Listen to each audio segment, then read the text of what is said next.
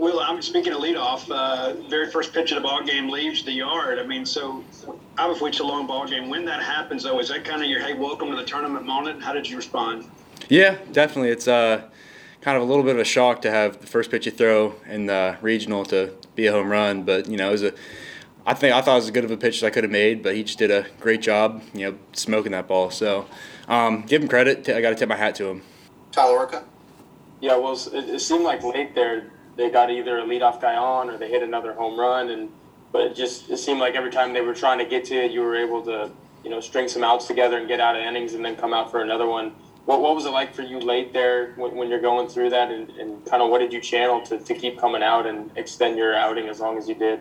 Uh, just trying to trust my defense. Um, you know, just doing whatever I can to get outs. Um, you know, it doesn't always have to be strikeouts, but you know, I got a great defense playing behind me, so I could just, you know, let them do some work too. Next up, we'll go to Theo DeRosa. Theo, hop on in there. Well, being able to go seven, how important was that just in terms of saving the bullpen and preserving that for the rest of the weekend? Uh, definitely pretty big. Um, I'm really happy I could I could do that for us and, and, and kind of eat up as many innings as I could, um, just to kind of save us for uh, you know, next few days. Next up, we'll go to Robbie Folk. Robbie. Well, it's always a big hot topic before getting into regionals. Who, who do you pitch in game one? And coach went with you. What do you think went into that decision? And also, when did you find out about that? Um, I knew about that uh, the beginning of this week. Um, so we kind of just modeled my uh, throwing routine off of what I'd usually do if I were to start Friday and, and kind of just model my routine off that. Um, I think it was pretty much all matchup. You know, we got a, a ton of great guys, so I think um, you know them having a lot of righties. It was, it was um, better for me to go than, than for Christian, but um, you know I, I, feel like either way we would have been we would have been fine. In a follow up, if you don't mind, uh, this season it just seems like anytime somebody's barreling you up or you give up a couple of hits, maybe a home run, it just seems like you're able to bear down and not let that snowball. What's your mindset out there if you give up a home run or if you give up guys on base? How do you, and how do you feel like you handle that? Uh, home runs, try to flush it, just forget about it and focus on the next pitch. And with guys on with guys on base, I try to, you know, be at my best um, or even better than my best, just to try to, uh, you know, prevent more more runs from scoring.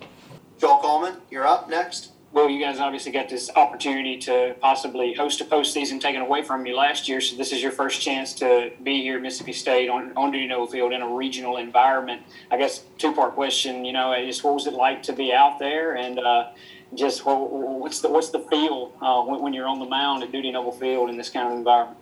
Oh, it's electric. Um, there's no place like Dudy Noble. Um, you know, growing up, I was always was never playing in front of big crowds, so um, you know, coming here and, and, playing in front of 10, 15,000 people is is incredible. There's nothing like it.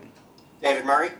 Um, I don't know if you to go back to the fifth inning, but after the home run, you've got a couple of guys on base. Coach Foxhall comes out and gives a little chat there when Teixeira takes a swing that he was just trying to murder the ball. What did you come back with him on that high fastball to strike him out? I'm sorry, can you say that again? Yeah, they're in the fifth inning when you've got uh, the tying runs on base and Teixeira comes up. Uh, they come out and have a little chat with you, and you come back and throw a high strike fastball. How are you attacking the Teixeira?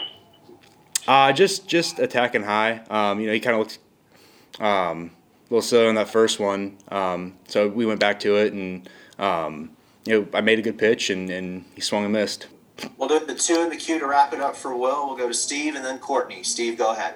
Well, obviously, it's good to get the first one in. So, you know, is there anything that you share with some of the other guys on the staff now that you've been out here? I mean, maybe to kind of let them know, hey, it's just another ball game, or to kind of prepare them. You mentioned the atmosphere itself, but this is this is not a typical weekend for you guys. So, what can you kind of share with them to kind of prepare them for the, the mental grind of the rest of the weekend?